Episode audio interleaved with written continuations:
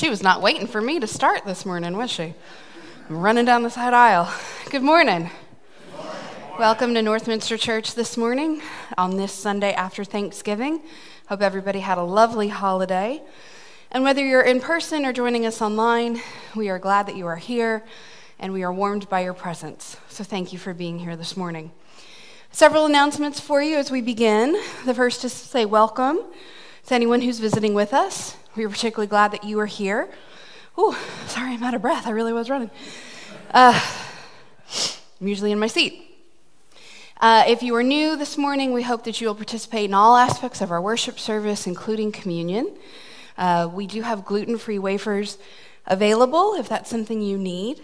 Um, so as you come up for communion, just get my attention. I'll make sure that you can get one of those. Uh, and if you have not been with us before, I really can't catch my breath with this baby. uh, okay, that's better. Uh, if you have not been with us before, we celebrate communion here at Northminster every week. There are instructions on the insert to your order of worship, or just follow the people around you. They won't lead you wrong. Uh, what else do I need to tell you? I got a call this morning. Those of you who know Jeff Sebastian, one of our newer members, his mother is having emergency surgery. She is in Fort Smith, Arkansas, so he is on his way there right now. She has an intestinal blockage.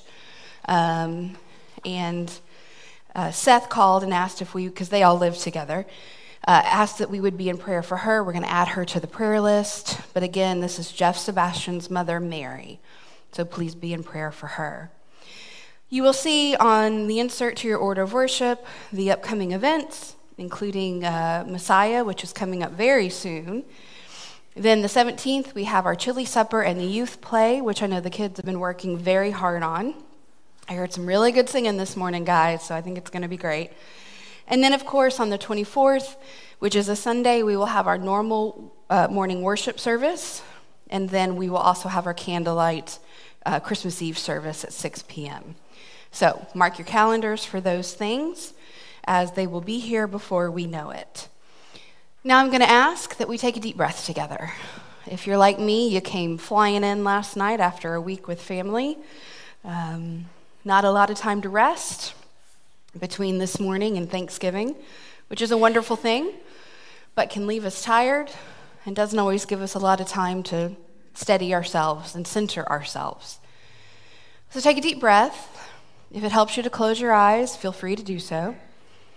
Plant your feet on the floor. Feel how nice and solid and firm the floor is beneath your feet. As you breathe out, breathe out your to do list. We are headed into the wonderful chaos of the Christmas season. So breathe out that shopping list, breathe out the Christmas dinner plans that in my family have already started. Breathe in again. Let that breath comfort you, let it settle you, let it center you. And as you breathe out a final time, know that no matter how you're feeling today, what you bring with you, you are loved by God just as you are. And then, if you would, please join me for our call to worship. God's word stands forever.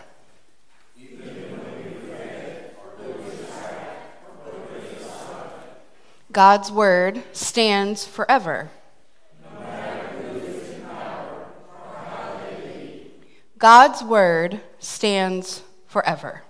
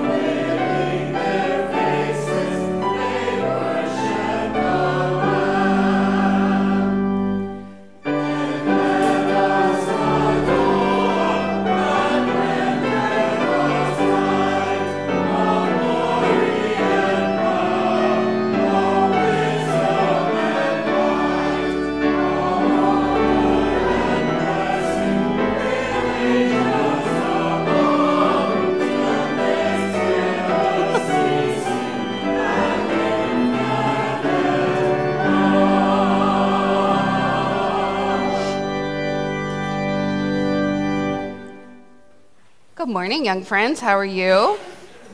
It's just the four of us today, so we're going to be nice and have a nice conversation. Oh, there comes a bee. Come on, bee. Come on down. Oh, here come more friends. Okay, so it's not just the four of us today.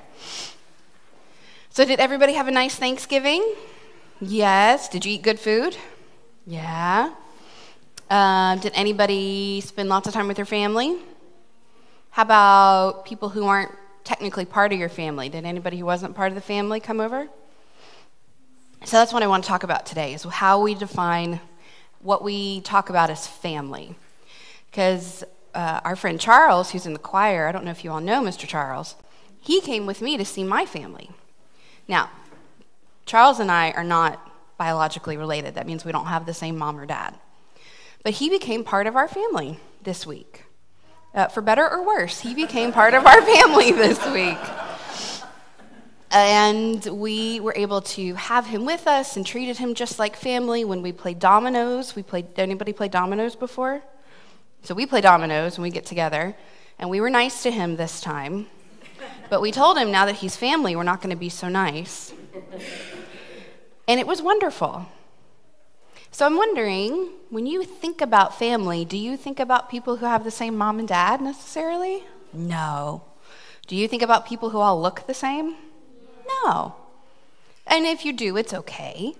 But the important thing about family is that even though Charles and I went to see my family, when we come here every Sunday, we also see family.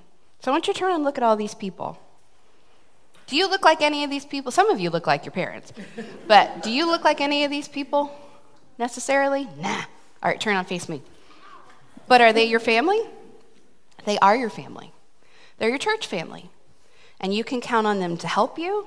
You can count on them to help take care of you. You can count on them if you're doing something wrong. Yeah, I saw it. Then they might correct you and help you make a better choice. You can count on them to help you when you're hungry, right? Those of you who came to VBS, they gave, we gave you food. You can count on them to teach you. So, this is as much of a family as the people we spend Thanksgiving with. And that's what I want you to remember this week is that all of these people here are family, even if you don't look alike.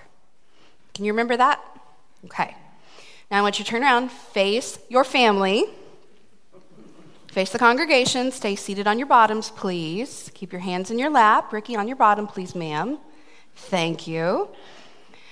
Sit up nice and straight and tall. Nice and straight and tall. Very tall. And I will say the first line of our prayer, and you say it back to me nice and loud. Adults, you're welcome to join in. I see the face of God in you. I see the face of God in you. The love of Christ comes shining through. And I am blessed to be with you. And I am blessed to be with you. O holy child of God. O holy child of God. Amen. You can go back to your seats now. Thank you.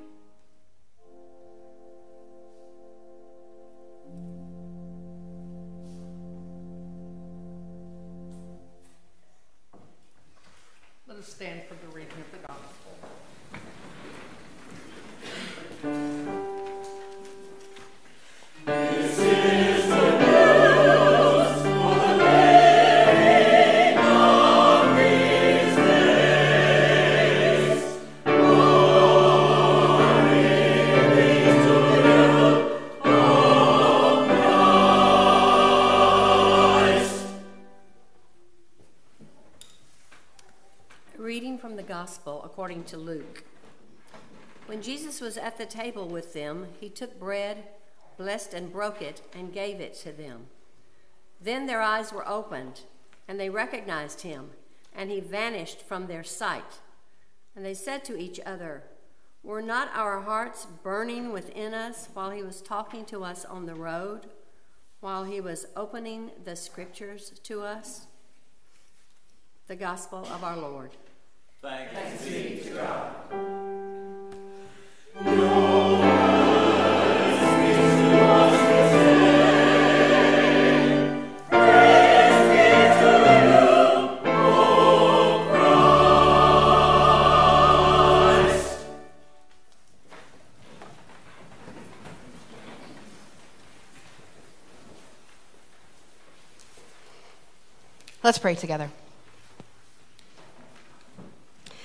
God, like the Israelites in the wilderness, we too have known your love and experienced your care and provision.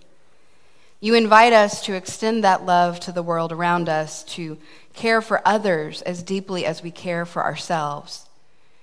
And so we bring the needs of our world before you now. In your mercy, hear our prayer.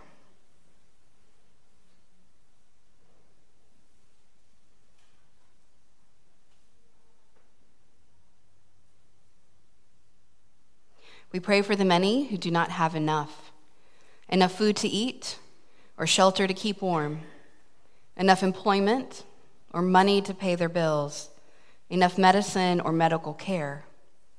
Lord, in your mercy, hear our prayer.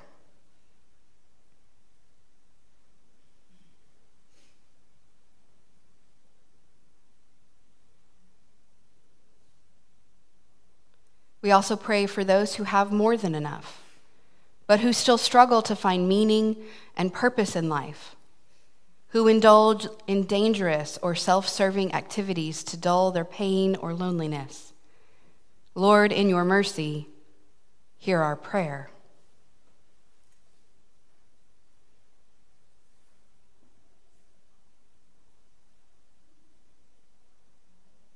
God, your grace reaches out to all of us.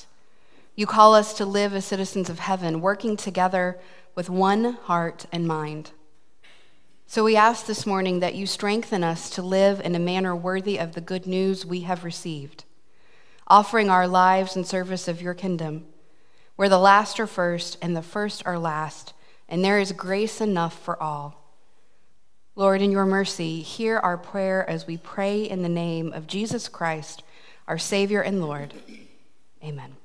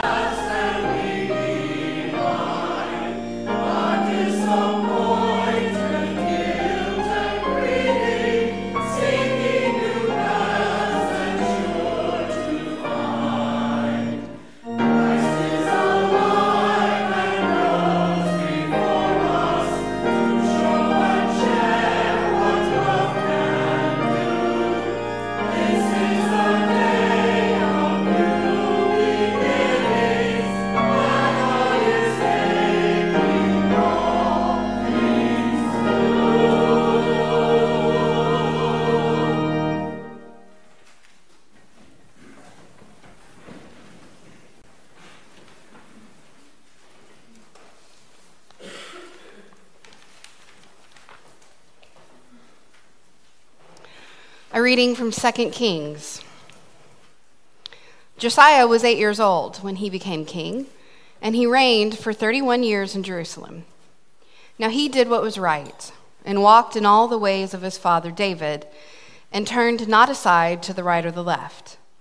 It came to pass, in the 18th year of King Josiah's reign, that the king sent Shaphan, the scribe, to the house of the Lord, saying, Go up to the high priest Hilkiah and have him add up the entire sum of the silver that has been brought into the house of the Lord, that the keepers of the threshold have collected from the people.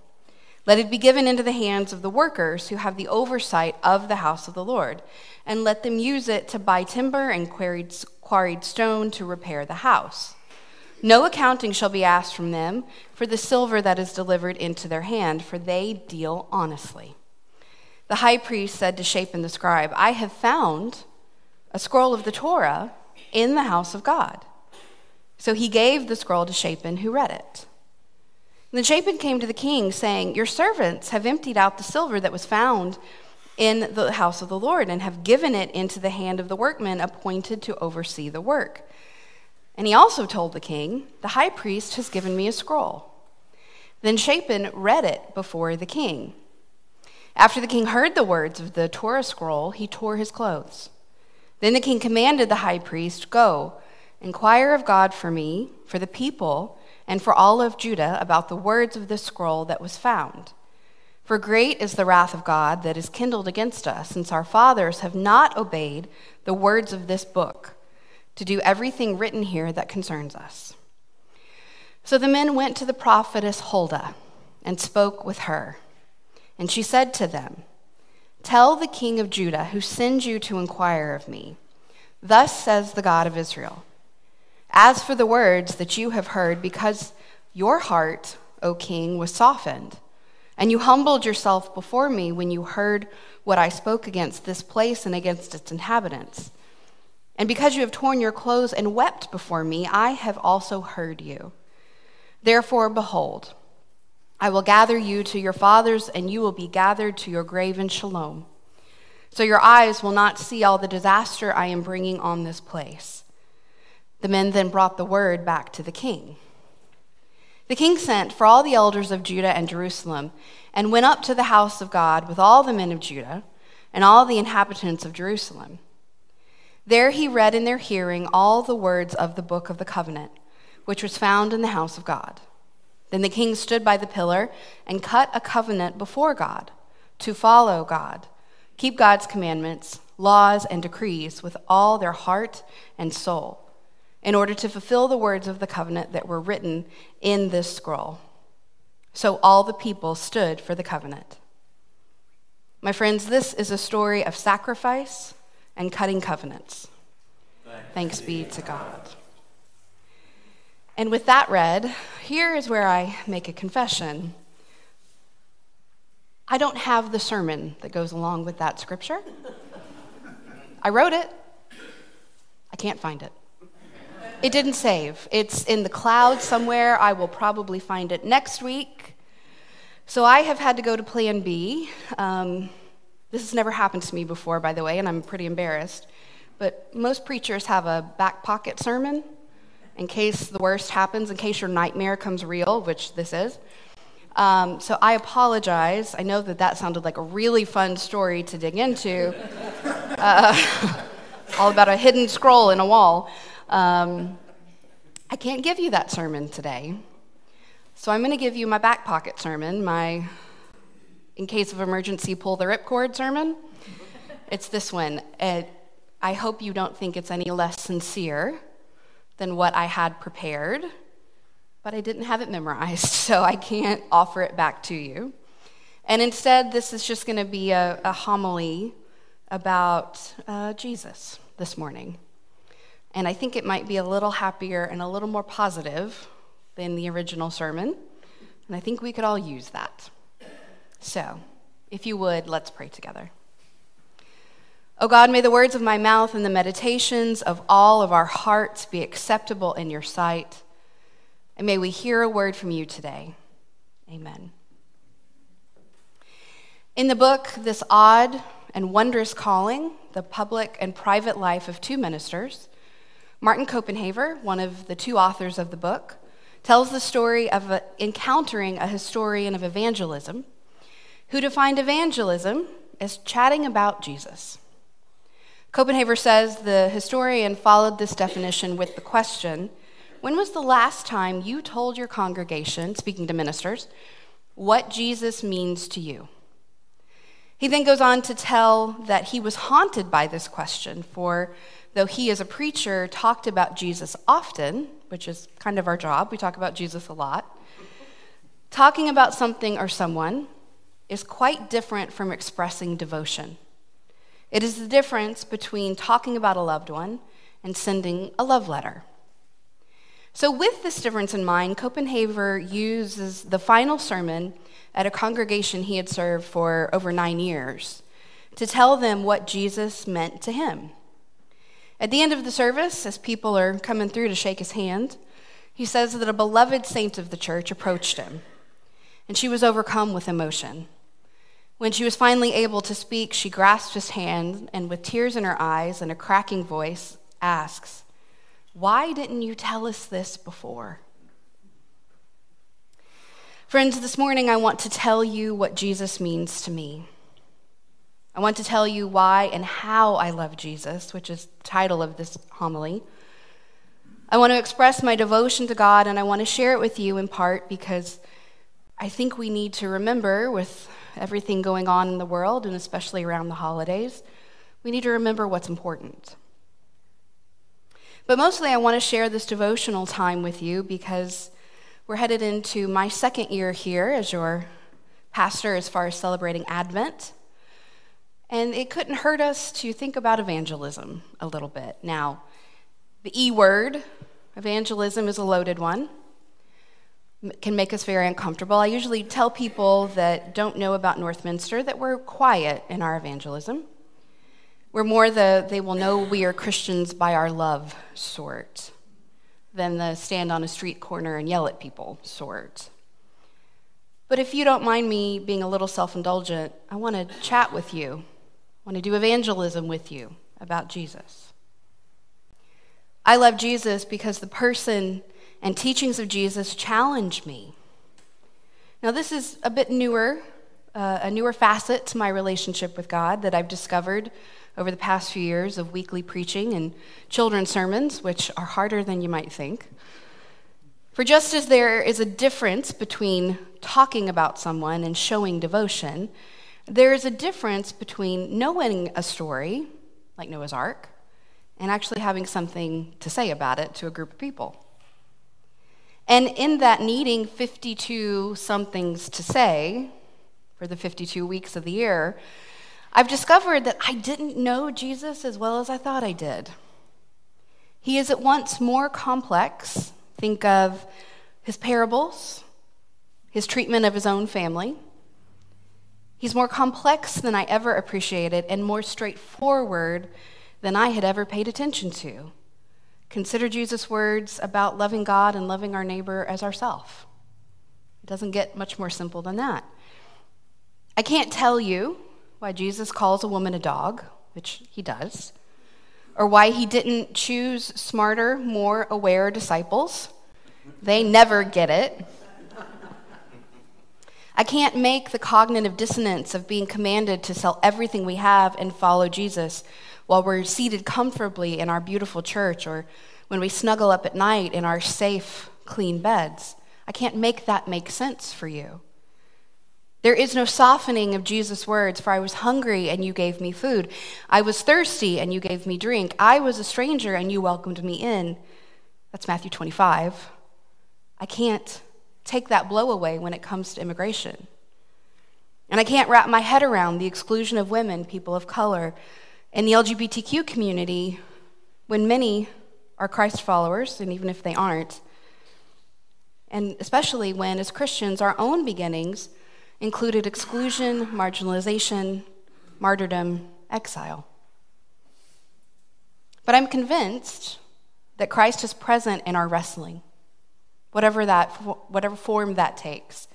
I am convinced that Christ affirms our effort to be cruciform people. I am convicted by the words of Jesus that still change hearts and minds over 2,000 years after he spoke them. And I am inspired by the person of Jesus I've discovered through sharing my ongoing conversations with him to you. That's what preaching is, after all. For me, Jesus means there's always more room at the table. Whether people are lifelong members or part time friends, we each change and reform the ever expanding body of Christ. The gifts and interests God gives each of us can't help but be brought into this place where we gather if we're doing church right as our true selves. Not our best selves. I want you to hear me clearly. Not our best selves, not our most polished selves, not even our best behaved selves sometimes, but our true selves, which are laid bare before the knowing presence of our Creator. Church is the place where everyone gets to belong. But the inherent catch is that definition, in that definition, is that space must be made for anyone who walks in the door. Church is the place where everyone gets to belong. But the inherent catch in that definition is that space must be made for anyone who walks in the door.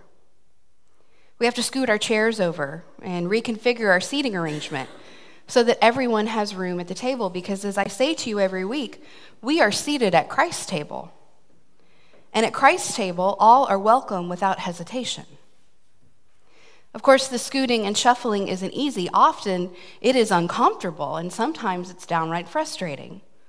Finding the balance between tradition and innovation takes time, and get, we get it wrong often. And yet, Christ calls us to gather around his table over and over again as equals, as children of God, as the body of Christ. And speaking of children, I love Jesus because I see him in our children and youth. Now, that probably sounds like the kind of thing a pastor's supposed to say, and it probably is, but if you've been here and seen one of our children, one of our youth read, you've seen a holy moment. If you have watched our kids during the children's message enthusiastically share their thoughts, you've seen the church at work.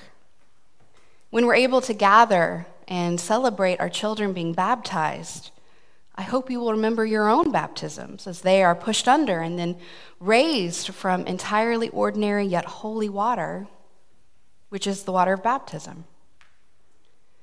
Now, growing up in a small but exceedingly close knit church family, I remember what it felt like to know there was a place for me at church, how special that was. It is a large part of the reason I knew that I could be a pastor even in deep East Texas.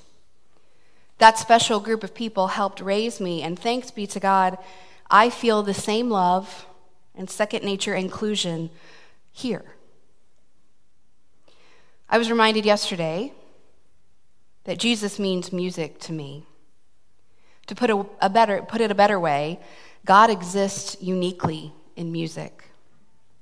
It's possible to feel the Spirit move through music in a way that doesn't happen even with the most profound words I could think of. Music moves us and speaks the truth of our hearts even when we don't have words for what we're feeling. That's why singing together in church, and I encourage you all to sing together in church. When we raise our voices in song, whether we're choir material or tone deaf, and it's okay if you're tone deaf, when we do that, we are finding another way of reaching beyond ourselves to God. A few years ago, I volunteered during COVID to help my music director uh, lead a virtual hymn sing, which was us on YouTube, him playing the piano, people writing in their requests. All I really did was sit on the floor and hand him hymnals, so he didn't have to turn pages. But in that time, as you all remember, it was healing for me to sit there and listen to that music, and I realized how much I needed it. I needed to sit on the floor and let the words and the notes wash over me. I needed to remember that people loved all of these different hymns and what they meant to them. I needed to feel close to my church family as hymns I knew to be their favorites were played. And to stand between the church where I grew up and the melody of Amazing Grace, which is their theme song, and the church where I was working at the time that loved the work of Robert Lowry, who wrote Shall We Gather at the River and was once their pastor. I needed that myself. I said in the beginning, this entire homily is my back pocket homily, but it's also self indulgent. Because for me, today's good news is twofold. First, in my almost, well, year and a half of being your pastor, there has been a whirlwind of learning, changing, meeting new people, and growing together. I am thankful for each and every minute and for each of you. That's good news. The second part of the good news is that Christ Jesus is ultimately in charge, ultimately relational, and unendingly loving. I hope wherever you are and however you're feeling today, you can celebrate that good news with me. And I want to end and leave you with a quote from Martin Copenhaver, the man I mentioned at the beginning. He said this in a sermon, and I think it's inspired. Here's what he said I want to profess that though once people could not look at the face of God and live, now we are invited to look at the face of God in Him, in Jesus, and live as we have never lived before. Especially as we head into this Advent season, it is important to remember that He is Emmanuel, God with us, God with all of us, whether we are together or apart. That's what it's all about. That's all I know. Oh, how I love Jesus because he first loved me and you and all of us. Thanks be to God.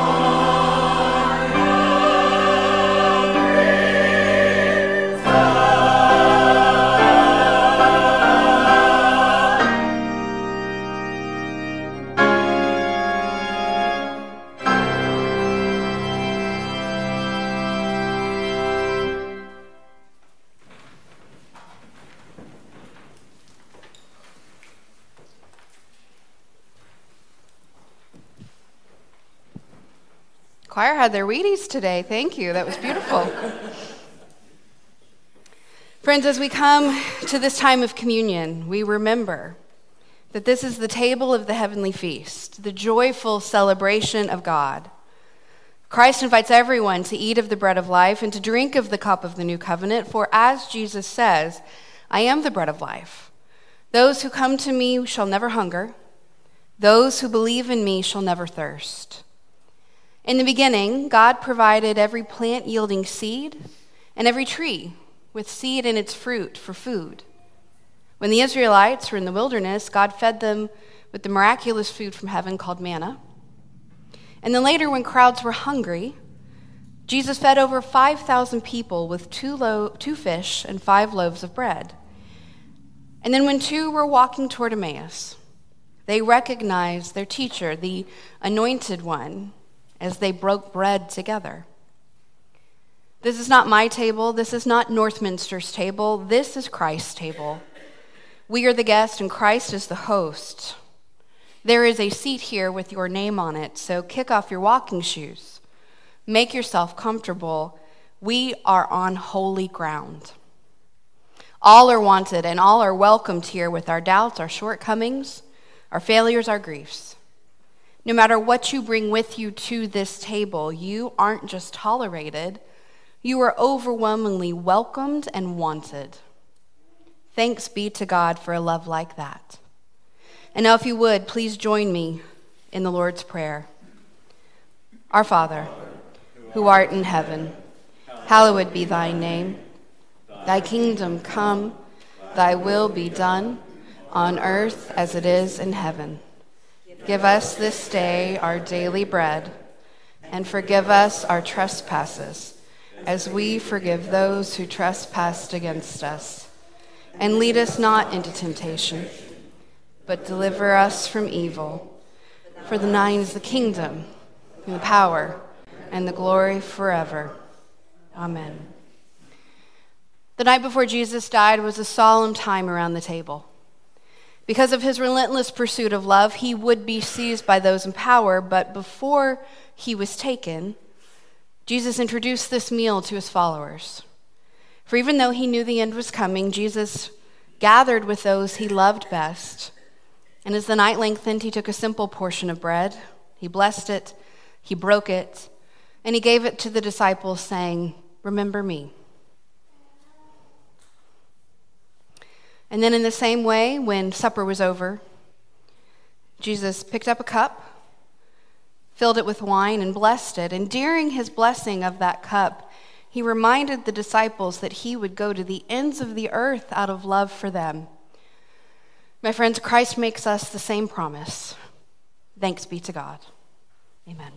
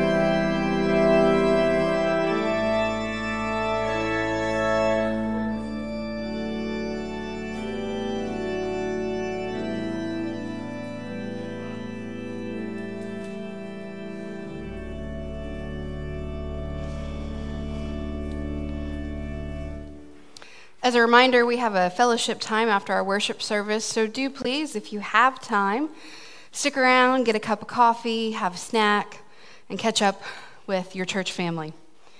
Now, hear this benediction. May God bless you with a distaste for superficial worship, so that you will live deep within your soul. May God bless you with anger at prejudice, so that you will work for justice. May God bless you with tears for those who sorrow, so that you will offer comfort. And may God bless you with enough foolishness to believe that you can make a difference in the world. Go be salty. Amen.